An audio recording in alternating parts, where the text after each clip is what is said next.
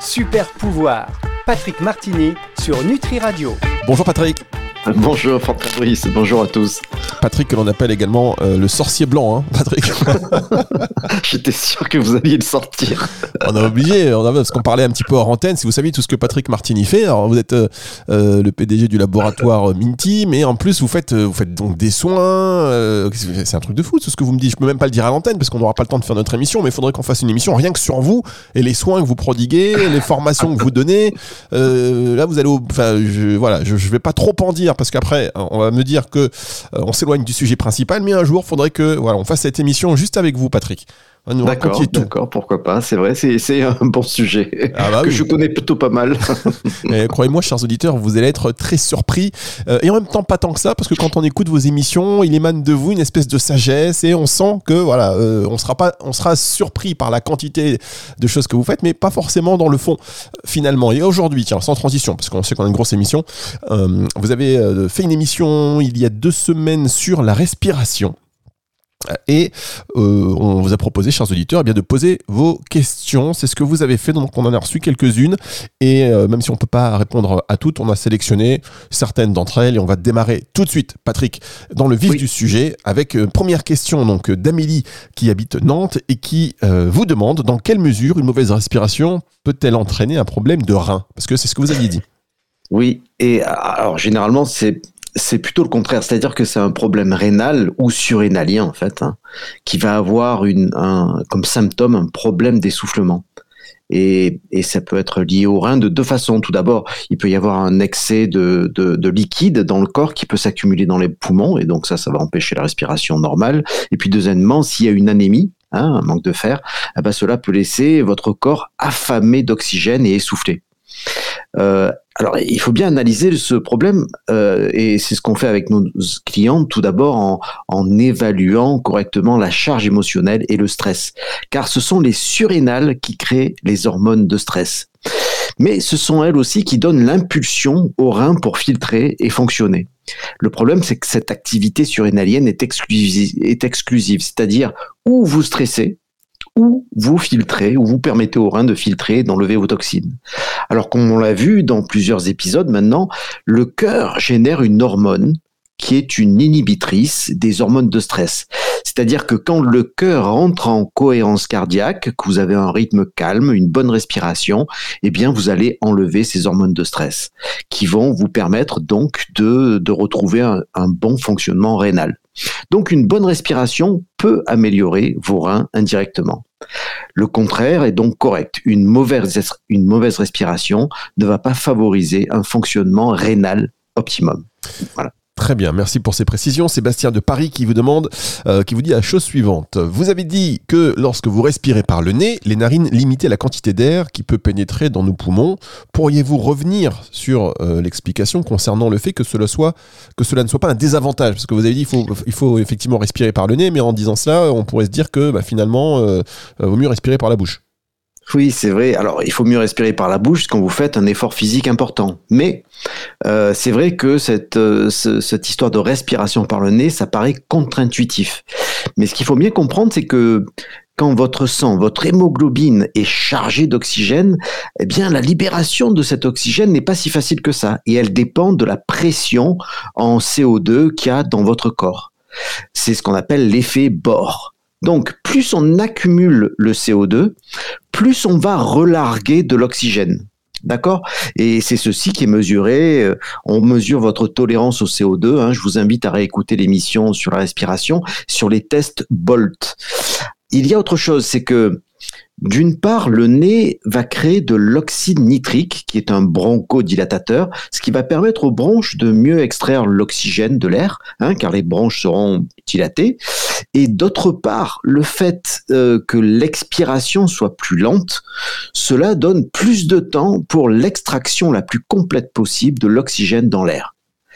Alors il y a des techniques euh, un peu, plus poussée de respiration, comme la respiration katana par exemple, hein, qu'on va détailler un petit peu après, qui vous permet non pas de respirer plus d'oxygène, mais d'augmenter votre tolérance au, gaz carbonique, au CO2, car plus la pression de CO2 dans votre corps est grande, plus votre hémoglobine va relarguer l'oxygène et plus votre respiration deviendra efficace.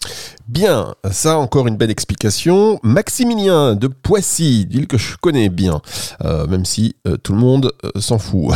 Ma fille, je sais pas pourquoi on donne des précisions parfois, mais bon, parce que là on visualise. Alors ma fille de 13 ans respire par la bouche, et alors c'est vrai que c'est une question intéressante, intéressante ou intrigante, et j'ai l'impression que cela a une influence sur la formation de sa mâchoire et de ses dents. Est-ce vrai? Et si oui, comment y remédier? En sachant que j'ai essayé sans succès l'orthophoniste, un appareil, et puis voilà, grosso modo, ça veut dire qu'il a tout essayé. Oui.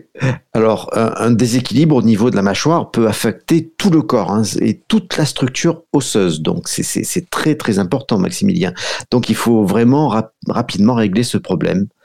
Euh, alors, tout d'abord, il faut comprendre pourquoi votre fille respire par la bouche. Est-ce qu'elle a le nez bouché? Est-ce qu'elle a des allergies au pollen euh, ou allergies alimentaires? Donc tout ça, c'est vraiment des choses à travailler. Les problèmes respiratoires affligent en fait des millions de personnes hein, et, les troubles respiratoires nocturnes sont particulièrement difficiles à gérer.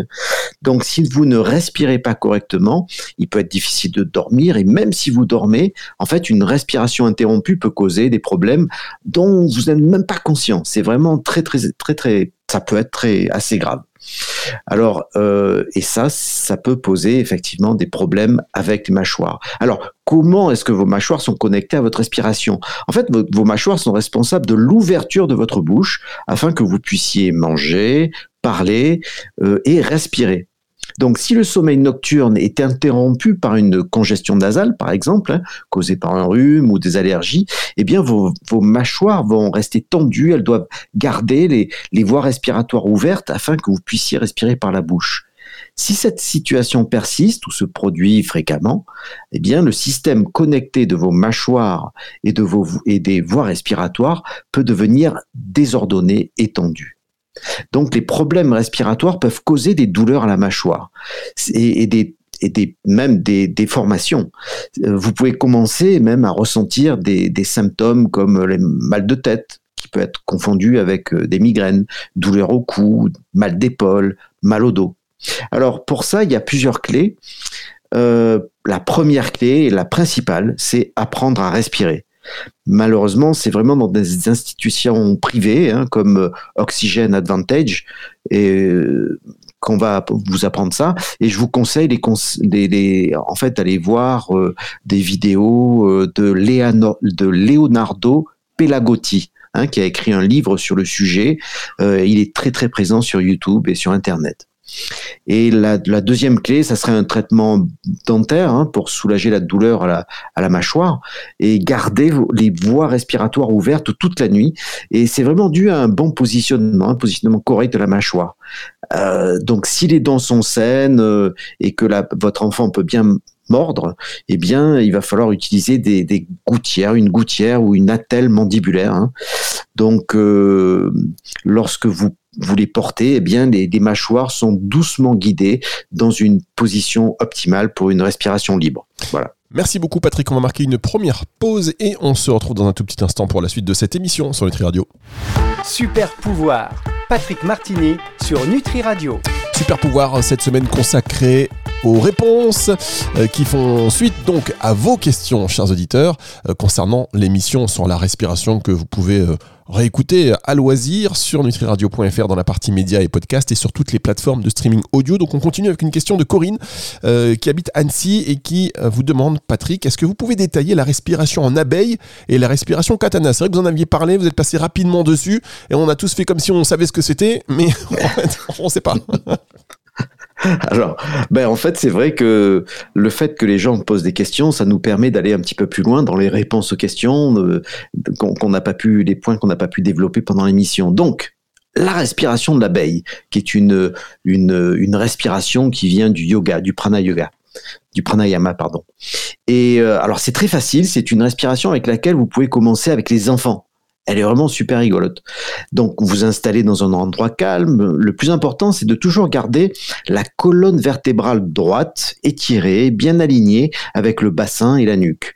Alors, euh, si vous avez du mal à tenir cette position, vous pouvez faire euh, la respiration allongée sur un, tapis de yoga. Donc, ce, pranayama ne demande pas de tenir une position euh, inconfortable très longtemps. Avant de commencer, il faut chercher le calme et l'apaisement. Donc vous inspirez et vous expirez doucement plusieurs fois, sans forcer. Et une fois que vous vous sentez prêt à commencer, alors vous faites une grande inspiration ventrale. Hein, et avec l'index de vos mains, vous, appuyez sans forcer sur le pavillon de vos oreilles pour boucher vos oreilles afin de réaliser une caisse de résonance. Hein. et, vous faites ça euh, avec vos coudes levés, c'est plus confortable. Donc vous gardez bien la bouche fermée, et, mais sans, sans, sans créer de tension. Hein. Euh, les muscles du visage doivent être relâchés, les dents ne doivent pas se toucher. Et en expirant, hein, avec les oreilles bouchées et la bouche fermée, vous faites résonner un son qui évoque le bourdonnement d'une abeille ou d'un bourdon, comme ça. Et ce son et les vibrations vont être amplifiées dans la caisse de résonance que vous créerez avec euh, vos doigts qui ferment vos oreilles. Donc le bourdonnement doit être continu et le plus régulier possible au fur et à mesure que vous expirez. Et il faut vraiment focaliser son esprit sur euh, ce bruit de bourdonnement. Donc vous continuez le plus lentement et le plus longtemps possible jusqu'à ce qu'il n'y ait plus d'air à expulser. Donc voilà, vous voyez, c'est très très très très simple. Les bienfaits de la respiration de l'abeille, elles, sont énormes. Ça régule la pression artérielle, le rythme cardiaque, ça apaise le mental, ça améliore la capacité de concentration, ça réduit l'anxiété, c'est un anti-stress ça, ça libère le sentiment de frustration et de colère, enfin ça, les, ça, ça atténue, hein, c'est, c'est bon contre les céphalées, ça améliore le sommeil, ça libère les sinus et ça améliore la capacité respiratoire. Bien, voilà. Donc c'est... Pardon, Patrick. Oui, oui. Euh, après, la deuxième partie de la question, c'était pour la, respiration, la respiration katana. Voilà, la respiration katana. Alors là, c'est plutôt pour les sportifs et c'est une technique qui a été créée par ben, le même Leonardo Pelagotti, hein, que, qui est souvent d'ailleurs dans mon village de Nevache, euh, qui est instructeur de la méthode Wim Hof et qui est, qui est, qui est coach euh, chez Oxygen Advantage, qui a euh, tout un système d'éducation que, que, je vous conseille si ça vous intéresse. Euh, son livre s'appelle La respiration pour la maîtrise de soi. Là aussi, je vous le conseille. La respiration katana tire son nom de, de, de l'action catabolique et anabolique. Il définit cette euh, technique comme une respiration hormétique, c'est-à-dire que l'hormèse, on en a parlé souvent, c'est un process, un processus par lequel un organisme qui va être stressé dans la limite de sa capacité adaptative, va en fait s'adapter et se renforcer. Hein, ce qui ne me tue pas me renforce. Cette respiration permet l'optimisation du souffle et peut être intéressante pour les sportifs qui souhaitent augmenter leur capacité d'adaptation à des situations où ils ont plus de, trop de CO2 qui s'appelle hypercapnie ou qu'ils ont pas assez d'oxygène d'hypoxie. Elle est aussi intéressante pour atteindre un état de relaxation et de détente assez important. Il y a cinq phases hein, dans la respiration katana. La première phase, c'est une phase où on fait six respirations tranquillement, ventrales, profondes, avec le bas de, avec le bas ventre, en continuant vers la, poitrine. Donc il faut respirer par le nez, ça dure à peu près une minute. après ces six respirations, c'est la phase 2. Hein, la dernière inspiration, vous bloquez au sommet de l'expiration et euh, vous, vous, vous bloquez la respiration 5 secondes et après vous déclenchez l'expiration, mais de la manière la plus lente possible, mais vraiment très très très très très très lent, jusqu'à arriver à la fin de l'expiration. Et ensuite, à la fin de l'expiration, vous refaites une apnée poumon plein. Ça, c'est la phase 3. En restant assez détendu, euh, vous, restez en apnée jusqu'à ce que vous ayez euh, une envie forte de respirer. Euh, et à ce moment-là, sans forcer, euh, vous allez reprendre une très lente aspiration. Et ça, c'est vraiment très très dur d'inspirer, mais très lentement par le nez, très très lentement, alors que vous étiez en apnée. Hein. Donc il faut il faut faire durer le plus longtemps possible l'inspiration. Et si vous le pouvez, euh, assez longtemps. Alors, Bon, voilà, ça c'est la partie la plus difficile, je trouve. Bah, Après, il faut, encore quoi, je, une fois... Je vais essayer de le faire, euh, ça m'a ça stressé là. Ah oui, oui, c'est très stressant. Et c'est vraiment, et ça demande euh, une... C'est un entraînement de sportif de haut niveau. Et puis après, il faut expirer très lentement, le plus lentement possible. Après, vous faites que des petites respirations très très lentes pendant une minute. Et puis après, ben, vous pouvez répéter ça de, de, de 3 à 5 fois. Mais, euh, et puis à la fin, vous avez euh, au moins 5 minutes de respiration libre et décontractée. Mais ben, comme vous avez vu, Fabrice, c'est vraiment quelque chose qui est très euh, demandant, très entraînant. Par contre, ça va vous faire des, ça va vous permettre de faire des apnées importantes et même d'avoir de, meilleures performances sportives par la suite. Voilà. D'accord, ouais, bah, je vous conseille, hein, chers auditeurs, d'essayer juste là, euh, je sais pas où vous êtes dans votre voiture au travail, mais juste essayer de respirer, euh, d'inspirer très lentement par le nez, même sans avoir fait d'effort avant ou sans avoir retenu votre. C'est c'est une certaine, voilà, c'est une sensation donc. Euh, effectivement, on doit être dans un mental là de, de sportif. Hein. C'est pas le mental détente, c'est mental euh, performance, on va dire volonté. On va ça, c'est ça. on va marquer une toute petite pause et on se retrouve dans un instant pour la suite et la fin déjà de cette émission. Super pouvoir avec vous, Patrick. Super pouvoir. Patrick Martini sur Nutri Radio. Patrick Martini sur Nutri Radio, la dernière partie de cette émission consacrée aux réponses qui elles-mêmes font suite à vos questions que vous avez posées. Euh, suite à, la diffusion de l'émission et même à la mise à disposition en podcast de l'émission sur la respiration que je vous invite à réécouter bien évidemment hein, quand, vous le, quand vous le pouvez. On continue donc euh, ces questions. Euh, là, on va faire en vrac. Hein. Il y en a quand même quelques-unes euh, qui restent. Donc, Patrick, je vous compte sur vous pour une bonne gestion du temps. Oui, oui, pas de souci. je gère. Alors, Jessica de Pessac, sportive amateur, je cours régulièrement, mais mes progrès sont bloqués par une mauvaise respiration, justement. Que puis-je faire hein? Ah, Ça, c'est katana, ça. Oui, ça c'est exactement. Hein. Donc regardez les, les, vidéos de Leonardo Pelagotti ou achetez son livre, hein, La respiration pour la maîtrise de soi. Euh, et alors, pratiquant l'apnée, c'est vrai que j'ai un faible, moi, pour la respiration katana que je viens de décrire. Euh, mais dans le livre, vous allez trouver aussi plein d'autres types d'exercices qui vous feront avancer parce que c'est vrai que la respiration katana, c'est déjà un, un, bon niveau. Alors, vous faites voilà. de l'apnée. Combien de temps vous restez sans respirer, euh, Patrick? Non, pas très longtemps, mais je peux rester deux minutes sous l'eau, ouais. Deux minutes Deux minutes C'est quoi le record mondial? Ah ben, Je crois que c'est, euh, sans bouger, c'est 30 minutes. Ah, imaginez 30 minutes, 2 minutes, bah déjà 2 minutes c'est énorme. Ouais, si je fais 50 Oui, mais secondes. moi je fais ça en nageant. Hein. Je vais au fond de l'eau, je regarde. Ah oui, vous bougez. je remonte. Ah non, mais vous avez jamais fait sans bouger? C'est- Par curiosité, Non. ça Non? Non. Ok. Alors, euh, parce qu'on a tous fait ça plus ou moins, vous savez, dans la piscine, hein, dans sa, ou même dans sa baignoire, Oui. hop, chronomètre. Alors, euh, Anaïs de Quimper qui vous demande, qui vous dit Mon chien respire très mal, peut-on améliorer la respiration des chiens? Alors, je crois pas. Enfin, j'en suis même euh, sûr. Euh, seul le laboratoire de, de la sommité mondiale, hein, que je connais bien sur la respiration, qui est le docteur Jack Feldman à UCLA, hein, à Los Angeles, a réussi par une technique secrète, hein, on ne sait pas comment il a fait encore, à faire respirer les souris plus lentement. Et il y a une étude de Feldman hein, qui, sera publiée cette année, je pense, sur ses recherches, montrant en fait qu'une respiration plus lente chez les souris montre une meilleure réactivité face à un stress. Alors on peut se demander, ouais, mais bon, c'est déjà que ça marche comme ça chez l'homme, mais si ça marche chez la souris, ça veut dire qu'il n'y a pas vraiment d'effet placebo, quoi. Voilà. Oui, ça c'est clair qu'à partir du moment où ça marche. euh, euh, quoi qu'ils ont découvert des vertus. euh, c'est intéressant ça, on, on en reparlera, mais vous savez, le- ils, ont, ils ont découvert une certaine forme d'intelligence chez, chez le cafard. On pourrait se dire que peut-être l'effet placebo, ça peut fonctionner même chez, chez les insectes. Euh, non, c'est un peu n'importe quoi, pardon. Euh, non, mais le truc des cafards, c'est vrai, mais on en reparlera. Mais en fait, euh, donc, est-ce qu'on peut, est-ce qu'on peut faire que le, le chien respire mieux? Non. Non. C'est- vraiment. Enfin, je pense que euh, Feldman a réussi à, avec un processus chimique hein, pour faire que les, souris respirent plus lentement et mieux. C'est qui, qui, qui agit sur le pré-Botzinger, je, je pense. Mais, mais voilà, je ne veux pas m'étendre sur le sujet. Normalement, je crois pas. Parce que le seul exemple que j'ai, c'est celui de Feldman. D'accord, il faut pas jouer avec celui-ci.